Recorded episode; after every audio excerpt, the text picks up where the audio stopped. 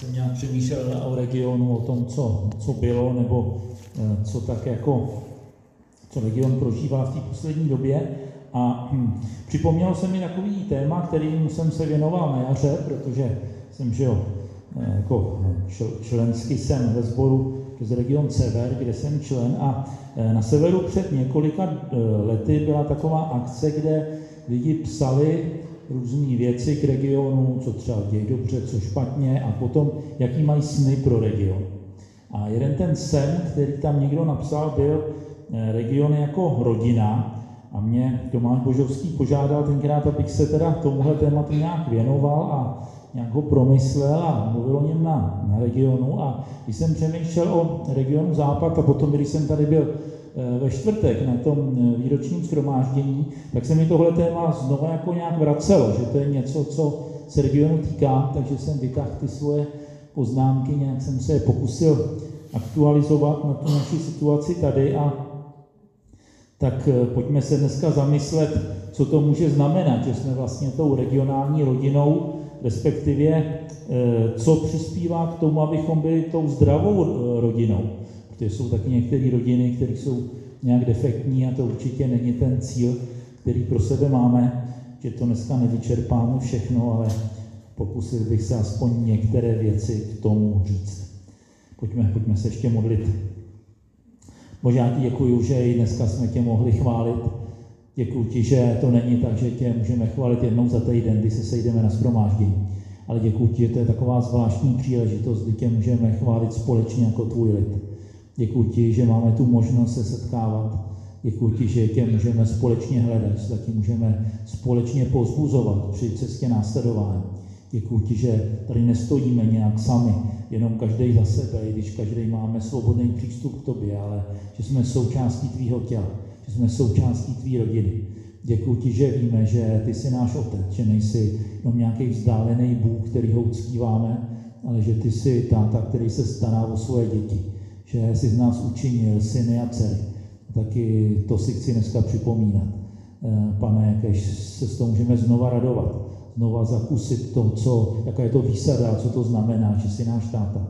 Ať, eh, pane, dneska můžeme líp porozumět, jaký v tobě můžou být ty naše vztahy. Amen.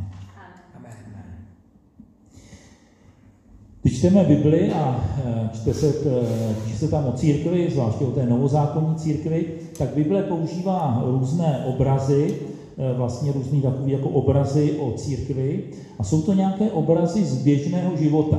Je to něco, co prostě víme, jak funguje.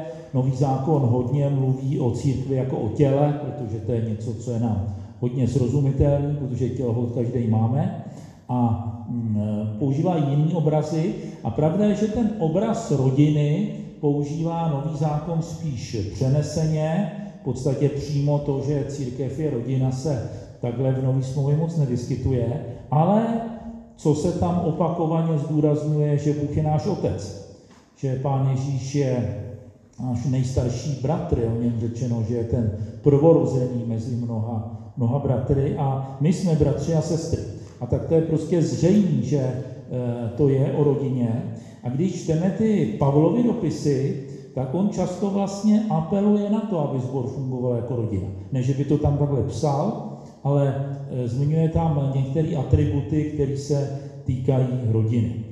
A abychom právě nebyli rodinou jenom podle jména, ale skutečně tak fungovali, tak to má nějaký předpoklady. A než se podíváme do nějakých biblických textů, který o tom mluví, eh, tak trochu se vlastně zamysleme, co to, co to rodina je. Takový první atribut rodiny je, že rodinu si vlastně nevybíráme. Do rodiny se rodíme, případně může být někdo adoptovaný do rodiny. U té boží rodiny je to takový speciální, že tam je to obojí. My jsme se znova narodili z toho věčního semene Božího slova a současně je napsáno, že nás vlastně Bůh adoptoval, takže tam je to taková kombinace, ale o tom nemáme dneska čas mluvit. Ale prostě my jsme se stali součástí rodiny, když jsme uvěřili, stali jsme se součástí té boží rodiny a to si prostě nemůžeme vybrat. Není možný prostě říct, eh, někdy se o to někdo snaží, ale není to možný říct, já chci mít Boha jako otce, ale prostě ty svoje sourozence, o ty prostě žádný zájem nemám. Protože když nám se postupně rodili děti, tak se narodil ten první, pak se narodila dcera, pak se narodil syn a nemohl ten druhý, třetí říct, no já jako, je to tady s váma prima, ale ty sourozence nechci. Jo? Nebo ten nejstarší někdy byl třeba nespokojený, že jo? byli malí s těma mladšíma sourozencema, ale prostě patřili jsme do rodiny. A to, že rodinu si nevybíráme, tak to se projevuje některýma věcmi. Třeba v rodině e, mají lidi to společný DNA.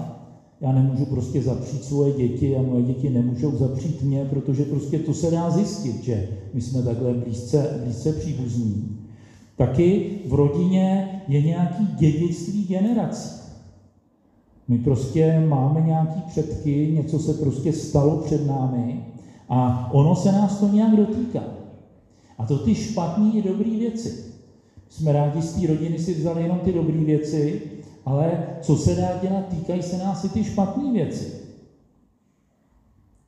Přichází prokletí i požehnání. Je úžasný, že prostě máme to požehnání těch generací před náma, ale někdy máme i nějaký prokletí. A to je zvláštní, prostě, že takhle to funguje i v církvi. Ty jednotlivé sbory mají prostě nějaký požehnání těch, kteří tam byli třeba předtím. Zase nejsme zbor, nebo region taky netrvá nějak tak dlouho, ale jsou třeba zbory, které trvají skutečně desítky nebo stovky let a prostě mají nějakou tu, nějakou tu minulost. A my prostě máme taky. Jako region máte, i vy, co jste přišli až později a nějaké věci jste nezažili, tak prostě to má nějaký dopad. A nějak se ovlivňujeme, v rodinách jsou si lidi podobní. Moje manželka říká, že čím víc stárnu, tím víc jsem podobný svýmu tátovi. A skutečně podle fotek je to, je to poměrně pravda. Když se narodil můj vnuk, zvláště než mu začaly růst vlasy, tak všichni říkali, jak mi je hodně podobný. Když mu rostou vlasy, když je to trochu, trochu míň, ale předtím mi byl fakt hodně podobný. Máme některé podobné vlastnosti. Děti třeba v pubertě se strašně rozčilují nad svýma rodičema. A je to často proto, že jsou si prostě v mnohé věcech podobní. Já jsem se před eh, lety věnoval jedné mladé, eh, mladé sestře, která měla určitý konflikty se, s, se svýma rodičema a říkala, ještě mě lidi říkají, že jsem stejná jako táta. No ale ona to byla pravda. Já jsem jí slyšel mluvit, takže znám jejího otce roky, mi říkal, no, jak kdybych mluvil s tím jejím tátou. A my se prostě takhle, takhle ovlivňujeme. Taky vztahy v rodinách se neruší jednoduše.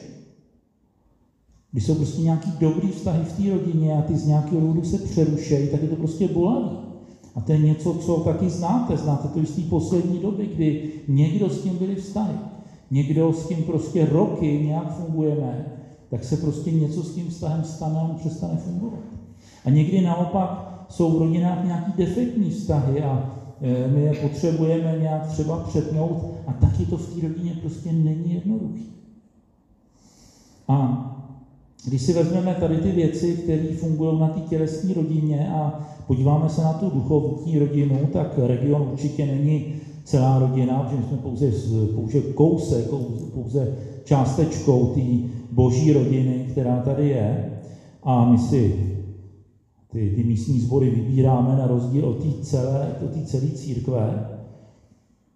Prostě společný máme to duchovní DNA se všema ostatníma božíma dětma. Ale přesto náš život, často to, to naše to místní společenství ovlivní víc, než bychom si Eh, představili, než bychom dokonce čekali a chtěli. A jsme ovlivněni tou historií, jak už jsem říkal. Jsme ovlivněni hodnotama, který eh, v tom společenství máme. Jsme ovlivněni tím, čemu věříme a taky jak tomu věříme, protože jedna věc jsou nějaký ty fakta, kterým věříme, ale potom Bohu prostě přistupujeme nějakým způsobem. A tím, čím jsme nejvíc ovlivnění, to jsou ty naše vztahy, které tam máme. A vztahy to není něco statického. Vztahy prostě, stejně jako my se vyvíjíme ve svém životě, tak se vyvíjejí ty vztahy. A e, protože ne vždycky se ty vztahy vyvíjejí dobrým směrem, tak proto Pavel dává určitý rady, jak je tím dobrým směrem vyvíjet. A e, on psal dopis do sboru v Efezu, to byl takový zvláštní sbor, asi většinou víme, že e, Pavel založil skutečně hodně, hodně zborů, e, hodně těch zborů, které jsou v Bibli zmiňovaný, tak založil během své služby on. Ale ten efeský sbor byl takový výjimečný v tom, že tam byl poměrně dlouho. On na většině těch míst byl velice krátce třeba založil sbor v Tesalonice, ale tam ho záhy prostě ty místní ždi vyhnali z té Tesaloniky, tak tam byl krátce. Ale v tom sboru v Efezu tam byl skoro tři roky. Takže prostě tam ty lidi nějak poznal, prostě měl s nimi nějaký vztahy a píše, píše jim dopis a v, v tom dopise ve čtvrtý kapitole od 25. verše on jim dává nějaký rady pro jejich vztahy. A tak pojďme se společně, společně na to podívat, co jim tam radí. Proto odložte lež a mluvte pravdu každý se svým bližním, neboť jsme údy téhož těla. Tady se sice eh, Pavel nějak odvolává eh, na tu vlastně církev jako tělo, jsme údy jednoho těla, ale potom ty vlastnosti nebo ty vztahové věci, o kterých budeme mluvit, tak ty můžeme mnohem líp stáhnout na rodinu. On říká, aby jsme odložili lež, to myslím, že není nějak překvapivé, že nemáme lhát, ale na co on klade důraz je na to, abychom mluvili pravdu každý se svým bližním. A mluví pravdu každý se svým bližním, to je víc než nelhat. Protože my můžeme mlčet, a to sice nelžeme, ale taky to příliš neprohlubuje naše vztahy. A ta Pavlova výzva, mluvte pravdu každý se svým bližním, to vlastně není nějaká jeho, jeho originální myšlenka, ale je to citát ze Starého zákona. A on cituje z proroka Zachariáše. A prorok Zachariáš, e, on prorokoval v době, kdy se vraceli ti, ti uprchlíci, se už vrátili ty vyhnanci zpátky do Jeruzaléma, je to doba, kdy se staví chrám, kdy to je taková doba na jednu stranu velké obnovy, na druhou stranu prostě nejednoduchá doba, protože ti Izraelci si připomínají, jaký velký bylo to Davidovské království a to e, Šalamounovo království. Jenomže teďka mají ten Jeruzalém, který je rozbořený pár vesnic kolem, takže prostě je to takový něčem neradostný. A ten Zachariáš je pozbuzuje a mimo jiný jim právě taky něco říká o jejich vztazích a v 8. kapitole eh, toho Zachariáše v 16. verši tam je napsáno, toto jsou věci, které konejte. Mluvte pravdu každý se svým bližním. To vlastně tedy cituje ten Pavel a ten Zachariáš to dál vysvětluje a říká, pravdu a pokojný soud vynášejte ve svých branách.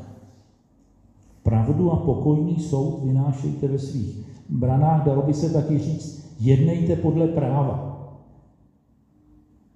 V podstatě jednejte tak, aby se někomu nekřivdil. To je velice důležitý, zvláště třeba to známe z rodin, kde je víc dětí, aby se prostě někomu nekřivdil. Aby někdo oprávněně neměl dojem, že je prostě nějak odstrčený. Aby nebyl dvojí metr. Aby něco, co prostě u někoho je v pořádku, u někoho nebylo v nepořádku co u někoho projde, tak někomu prostě neprojde. Aby se taky řešili spory. To je někdy velice těžký v rodinách a velice těžký v církvi, že prostě protože se k sobě chceme všichni chovat velice milé a hezky, takže nějaký konflikt zůstává nevyřešený. A já to znám z té své přirozené rodiny, protože můj eh, a můj tatínek byl z devíti dětí, to už jsem možná někdy říkal, díky tomu já mám spoustu bratranců a sestřenic. A v té rodině byla taková nepříjemná věc, že jedna moje teta se vdala za takový dost svérázního člověka a s tím tedy mým strejdou byly opakované konflikty. Většinou, když byl nějaký rodinný setkání, tak on způsobil nějakou nepříjemnost. Eh, jednou měl nějaký konflikt s mým strejdou, který mu skutečně způsobili nějaký fyzický zranění, protože ho vystrčil nějak dveřma. Jednou prostě se řešilo něco ještě kvůli mému dědovi a můj táta jel, že byl potřeba podepsat nějaký papíry, tak on jel z Prahy rychlíkem na Moravu, aby, mu, aby to podepsali, aby ta jeho sestra podepsala.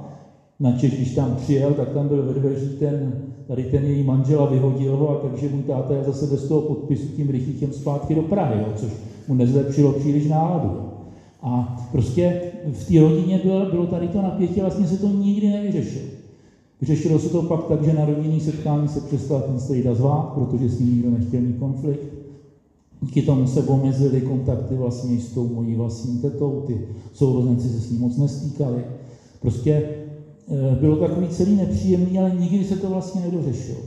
Ten strejda, který ho on jednou napad, tak on to nikdy že ho nechtěl řešit nějak právně, ale ani se to nějak nevyřešilo. Prostě rodina sešla a řekli mu, hele, takhle se prostě nemůžeš chovat.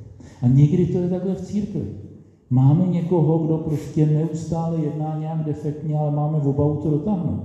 Ten Zachariáš říká, jednejte podle práva, protože poškozený potřebuje zastání a své volní potřebuje být zastaven.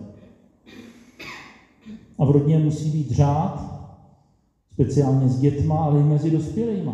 Není možné, aby manžel s manželkou nebo manželka s manželem jednali prostě eh, jakýmkoliv způsobem. Není možné, aby my mezi sebou jsme nezachovávali vzájemnou úctu, e, vzájemný prostě způsob jednání, který toho druhého prostě nezraňuje. A to jsou věci, na kterých je potřeba pracovat. A ten Zachariáš pokračuje a říká, nikdo ať nezamýšlí ve svém srdci zlo proti svému bližnímu a nemiluje lživou přísahu, neboť toto všechno nenávidí mi hospodinův výrok. Řekneme si, to je silný vyjádření, kdo ať nezamýšlí ve svém srdci zlo proti svému bližnímu, řekneme, no, to tady neděláme, že, že by někdo až to je po schromáždění kafe, tak by někomu nasypal sůl do kafe a čekal, jak na to bude reagovat, že jo, to se přece jenom neděje. Ale na druhou stranu můžeme se na to dívat ještě jako z druhé strany, nezamýšlet zlo. Je otázka, jestli přeju dobro a požehnání těm mým sympatickým a příjemným, protože co si budeme říkat, nejsme si všichni stejně sympatický. Ne, nebudeme mít ze všema úplně jako nejhlubší kamarádi. Ale jde o to, jak se díváme na ty ostatní. Jak s nima jednáme, s nima jednáme otevřeně. Že tady je zmiňována křivá přísaha. A křivá přísaha vlastně znamená, že já říkám něco, co nemyslím vážně. Něčemu se třeba zavazuju, ale vlastně to nemyslím vážně. Eh, vlastně říkám něco jiného, než si myslím. To vlastně určitý pokrytecký jednání. A pokud ne, ne, není otevřenost v těch stazích, tak potom nenaplňujeme tu výzvu, abychom, eh, abychom mluvili pravdu každý se svým blížním.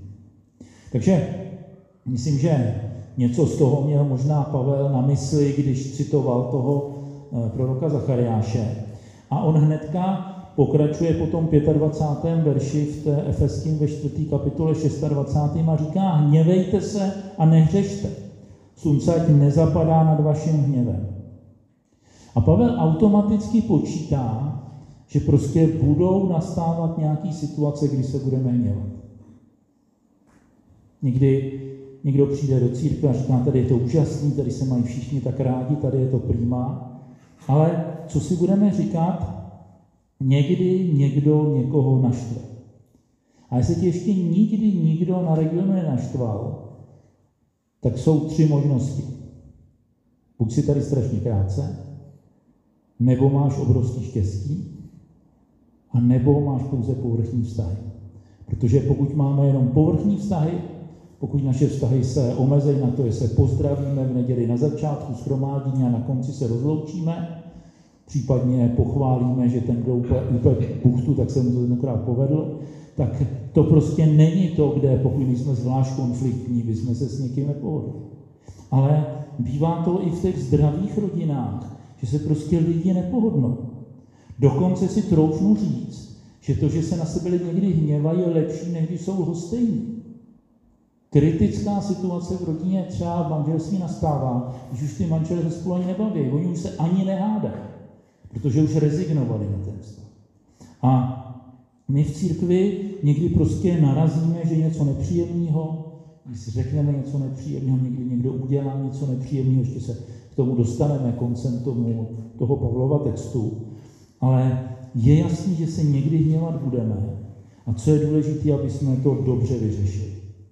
aby ty věci nezůstaly nějak otevřené. Aby to nezůstalo tak, že my si pamatujeme, co kdo kdy udělal. A vždycky, když ho potkáme, tak se to zase vzpomeneme. Ale nevyřešili jsme to. Budeme se na něj usmívat, budeme mu říkat, ať ti požehná, bratře nebo sestro. A ve skutečnosti říkáme, sutí by ho nakup. Ale protože jsme křesťaní, tak to neuděláme. A jako by se nehněváme, ale ve skutečnosti to je nevyřešení. A myslím, že Pavel hnedka to řeší v tom dalším verši, kde říká, nedávejte místo ďáblu, respektive to se dá říct, nedávejte příležitost ďáblu, těch možností, těch překladuje víc. A vlastně on říká, vyhněte se situacím, kdy můžete někomu ublížit. Někdy máme špatnou náladu, někdy prostě jsme unavení, někdy možná není čas některé věci, některé věci řešit. Já někdy vypnu telefon, že jsem tak jako unavený, tak mě někdo předtím naštval. Když mě teď někdo zavolá, no tak já můžu se dostat do konfliktu s tím dalším člověkem a na to vůbec nemůže. Některý lidi mají ve zvyku, že než by, když něco po mně chtějí, tak aby se mě normálně ozvali, tak se na mě někde vrhnou, když mě někde potkají. A ta před časem na nějakým setkání večera, to bylo asi čtvrtý setkání v tom dni, to ráno v 8, tady to bylo někdy v 8 večer. A teď ten nějaký člověk mě tam odchytl a prostě začal řešit nějakou složitou věc, tak jsem radši požádal, to odloží. Řekl jsem mu, promiň, já už dneska prostě nemám tu kapacitu vůbec jako to pojmout, to, co mi říkáš, na to nějak jako zareagovat. A e, myslím si, že kdybych to neudělal, že hrozilo, že si mu prostě nakonec nějak jako odseknu, protože to jako překoná e, ty moje kapacity. Taky to nedávejte místu ďáblu, varuje před tím, abychom navazovali nějaký nelegitimní, rizikový, zraňující vztahy. Před několika měsíci bylo, e, byl článek v životě víry od Jany Frantíkový, kde psala o tom, že e, vlastně jaký je nebezpečí takový vztahy, kdy jsou lidi, kteří navazují vztahy pouze, aby vlastně něco vysávali v ústech druhých, že vlastně chtějí se s někým přátelit, ale jako by na něm tak jako vyseli a ten člověk vlastně je úplně jako vyčerpaný z toho vztahu s ním. Ty naše vztahy máme být v obou stranách. Prostě něco přijímáme, něco dáváme. A ne, že v podstatě jako číhám na to, komu se pověsím na krk, když to tak řeknu. A my si potřebujeme dát pozor, aby jsme se vlastně nezatěžovali tady těma toxickýma vztahama. Aby jsme prostě někdo, někdo třeba říká, že nemá přátelé. A někdy se to snaží někomu vysvětlit, proč žádný přátelé nemá. Protože ho prostě všichni bojí. Protože prostě jako Eh, my neuneseme dalšího člověka, že se nás nějak, můžeme někomu pomoct nějakou dobu. Někdo se může dostat do nějaké těžké situace. Já myslím, že rodina třeba má dokázat pomoct nemocným, že ho stará se nějakou dobu o někoho, kdo prostě jako nefunguje. Ale to není trvalý, trvalý stav. A myslím, že s tím souvisí hnedka ten další verš, kde Pavel říká, zloděj ať již nekrade, ale ať raději pracuje a dělá vlastníma rukama něco dobrého, aby měl co dávat tomu, kdo má nedostatek. A určitě tady ten verš má ten první úplně jasný výklad, jestli je někdo, kdo prostě nejednal nějak poctivě, krat, tak toho má nechat a má pracovat. Ale myslím si, že můžeme rozumět ještě nějak e, jako v dalším významu, protože vlastně zloděj je někdo, kdo žije na úkor těch ostatních. Místo, aby on něco vyprodukoval, tak sebere někomu to, co vyprodukoval on. A mm, my potřebujeme nežít na úkor ostatních, ale hledat, jak sami dávat. A tím nemám na mysli zrovna předně majetek, určitě nezdílím myšlenku nějakého křesťanského komunismu, ale eh, dáváme čas, dáváme energii, dáváme pozornost druhým. A nebo je naším cílem, abychom byli pořád my ve středu pozornosti. Pamatuju si na jednu ženu ve sboru a ona měla skutečně jako různé těžkosti ve svém životě, bylo to těžké a ona byla jakákoliv výzva. Ona vždycky přišla, vždycky měla nějaký problém. A e, jednou takhle byla na výzvu a já jsem se jí zeptal, modlí se někdy za potřebu někoho jiného? Nás to bylo úplně jako v šoku, protože jak ona, která má tolik problémů, by mohla se taky někdy zajímat o někoho jiného. Ale to byl vlastně jeden z těch zdrojů, proč byla tam, kde byla. Že ona byla tak soběstředná, tak zaměřená to, aby se všichni starali o ní. A ona z toho potřebovala být. Na neštěstí z toho nevyšla. No už před, eh, před více lety zemřela a myslím že do značné míry, možná nějaký samozřejmě somatický problémy, ale byly do značné míry následkem jejího celého vnitřního života, kdy ona byla zaměřená na sebe. A e, tak nežijeme na úkor těch ostatních. My potřebujeme pozbuzení všichni, ale potřebujeme taky pozbuzovat. A jsou lidi, kteří mají speciálně dar pozbuzování, je to jeden duchovních darů, to nemáme všichni, ale e, zjišťuju, jsou taky lidi, kteří mají nějaký jiný dar, myslím, že to je ovšem dar od nějakého jiného ducha a to je dar uvádění do deprese. To jsou prostě lidi, kteří, když s váma mluví, tak odcházíte z toho tak jako vyčerpaný, jako prostě kdybyste složili, eh, složili vagon. A někdy to může souviset s tím, že my prostě tahneme si nějaké těžkosti, tahneme si nějaké emocionální neuzdravení. Zakusili jsme různých zranění, než předtím, jsme uvěřili. Možná i v době, kdy jsme uvěřili my, taky jsme udělali my nějaké chyby a jsme tím nějak poškození. A my potřebujeme někdy vyvinout nějaký úsilí, aby jsme prošli tím uzdravujícím procesem. Protože je pravda, že lidi, kteří jsou emocionálně zranění, tak emocionálně zraňují ostatní. Jenomže to není omluva. Není omluva, že jako boží dítě zůstávám nějakým emocionálním zraněním. Mám hledat boží tvář. Mám prostě hledat to uzdravení. Někdy k tomu potřebuju službu někoho dalšího. A není to někdy takový, že jako já to nějak nezlehčuju a nemyslím si, že to je někdy tak, že si dneska řeknu, od zítřka jsem emocionálně zdravý a už to funguje. To, to, to vůbec si nemyslím, že to je jednoduchý. Je to často nějaký proces, ale potřebujeme do něho jít.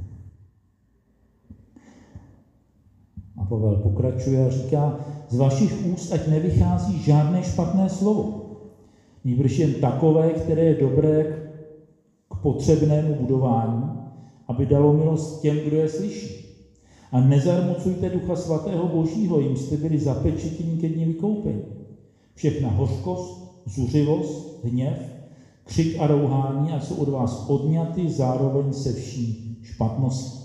My vidíme, že eh, Pavel skutečně byl realista, Víte, že to v těch zborech někdy je náročný, můžeme si položit otázku, která ta věc se třeba nás osobně týká, potřebujeme nějak vyřešit.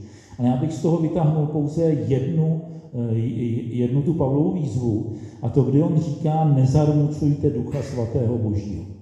A co to znamená zarmucovat Božího Ducha, tak to by bylo na samostatný kázání, do toho se nechci teďka pouštět, ale a určitě to má víc možností. Ale myslím, že proto, protože tady to Pavel zmiňuje v oblasti vlastně v, v tom kontextu těch vztahů, že my můžeme zarmucovat eh, Ducha Svatého tím, jak jednáme s někým jiným ve zborové rodině. Protože Boží slovo říká, že eh, Duch Svatý má chrám našem těle. A Duch Svatý má chrám taky v těle ostatních sourozenců.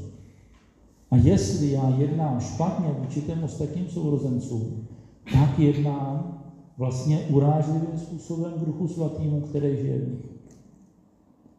A proto je tím svatý, svatý zarmouce. A je někdy takový omyl, že si někdo říká, jaký má úžasný vztah s Duchem Svatým. Takový lidi, kteří třeba, když jsou chvály, tak vypadají, že jsou úplně v nějaký jiný dimenzi, ale přitom nemají dobrý vztahy s ostatníma sourozencem. A někdo si může myslet, že to je možné. Ale Jan eh, ve svém dopise, už to nebudu teďka citovat, ale on tam, on tam říká, Nemůžeš milovat Boha, kterýho si neviděl, jestli nemiluješ bratra, kterýho si viděl. Někdo si řekne, no nemůžu milovat bratra právě protože ho vidím a vím, jaký je. Jo. Ale Boží slovo říká ne. Prostě nemyslí si, že miluješ Boha a že s tím máš dobrý vztah, pokud nemáš dobrý vztah s tím sourozencem, který je vedle tebe. A těžko se můžu modlit a uctívat, a e, přitom mít něco nevyřešeného ze své strany s nějakým sourozencem. A tak znova se vracím k tomu, že potřebujeme řešit ty věci. Že prostě někde třeba se shodneme, že se v něčem neschodneme, ale to nemusí být důvod k nějakému nepřátelství, nějakému neúctivému jednání, nějaký hořkosti. A Pavel končí a říká, buďte k sobě navzájem laskaví, milosrdní a odpouštějte si navzájem, jako i Bůh v Kristu odpustil vám. A jako kdyby uzavíral to, co tam říká. On říká, buďte laskaví. Laskavost je taky v určitých překladech jedno z ovoce ducha a prostě někomu je to přirozenějšímu, někomu Někteří jsou od přirozenosti laskaví, někdo se to musí víc učit, já se třeba musím víc učit, ale je to něco, co prostě potřebujeme v těch svých vztazích, si dávat najevo laskavost. Milosrdný. Mohli bychom určitě eh, se věnovat tomu, co to všechno znamená milosrdenství. Ale já si tady v tom kontextu představuju, že milosrdenství znamená, že eh, žádám od ostatních méně, než na co bych měl nárok a jsem ochotná, ochoten dát víc, než na co mají oni nárok. Prostě, eh, jak pán Ježíš říkal, že když někdo žádá tu jednu míli, tak až si jdeme ty dvě, prostě dáme víc, než na co ty lidi mají nárok. Tak to si myslím, že je projev milosrdenství. Nesčítám lidem to, co mi dluží. Tady se nejedná ještě o odpuštění, odpouštíme nějaký hřích, ale jsou třeba nějaké věci, který, který prostě, na které jsme mohli mít nárok, ale my se my to vzdáme. Potkám někoho, třikrát jsem ho pozdravil a potkám ho po čtvrtý a říkám, že dneska ho pozdravit on mě, ale prostě když to neudělám, se to udělám já. A je to možná jako hloupost, ale prostě ty naše životy se často se stávají tady z těch drobných vozovkách hloupostí. A když v těch jako všichni dáme nárok na ty ostatní, tak ono to nefunguje. Já se věnuju eh, pastoračně už několik let jednomu muži, on má nějaký, není to jenom běžná pastora, co má určitou psychickou poruchu a ta se mimo jiný projevuje tím, že on, on má hodně nízký nároky na sebe, ale hodně velký nároky na druhý. My jsme se o tom jednou bavili a on si najednou uvědomil a říkal, to by bylo strašné, kdyby po mně všichni chtěli to, co já chci po ostatních.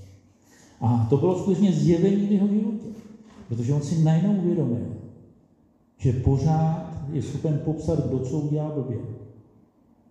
A začal přemýšlet o tom, že by taky to ostatní mohli začít dělat jemu. A začal se nějak měnit jeho život. Začal se víc zajímat o to, co třeba on taky může pro někoho udělat. Začal být vděčný za to, že jemu nějaké věci v vozovkách projdou, protože třeba jeho zaměstnavatel eh, mu odpustí nějakého nedostatek. A tak si uvědomil, že jeho častý stížnosti na dodavatele obědu, že mu, já nevím, eh, dodali o trochu mý bolívky nebo tak, jo, že prostě možná by taky mohl slevit něčem. A ta poslední věc je, odpouštějte si navzájem.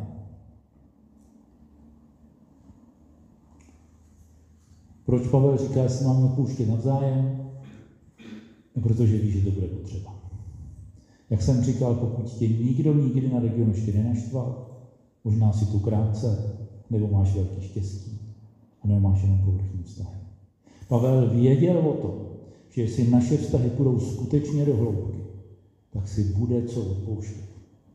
Protože nejvíc se dokážeme zranit právě v těch blízkých vztazích.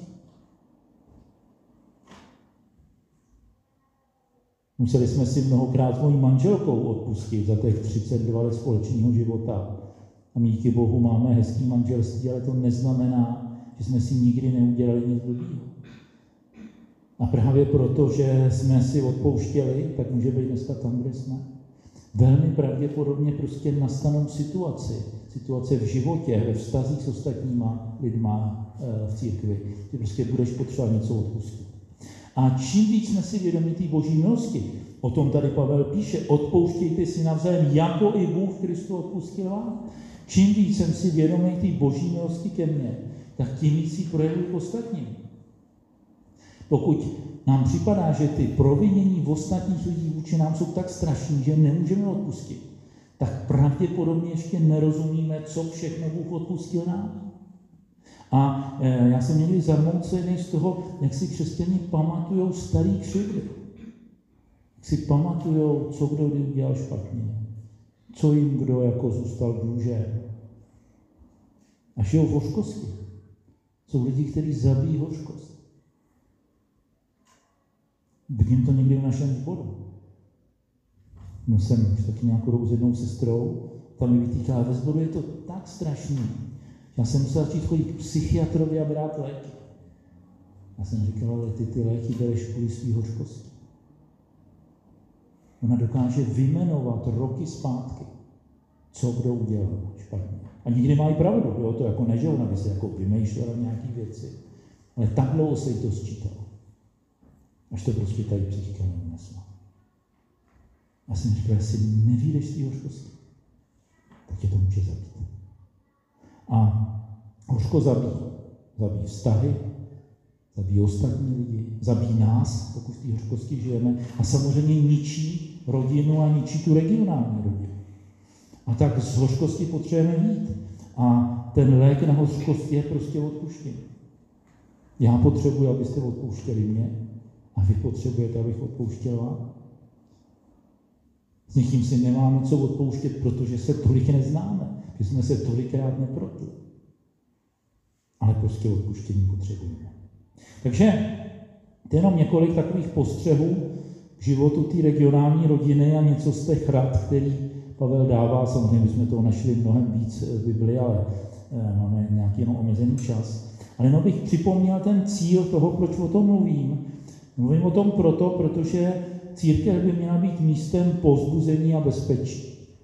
A to je něco, co bych si přál pro vůbec pro církev, ale speciálně pro náš sbor a co přeju taky e, vám jako regionu, aby tohle místo bylo místem bezpečí a přijetí.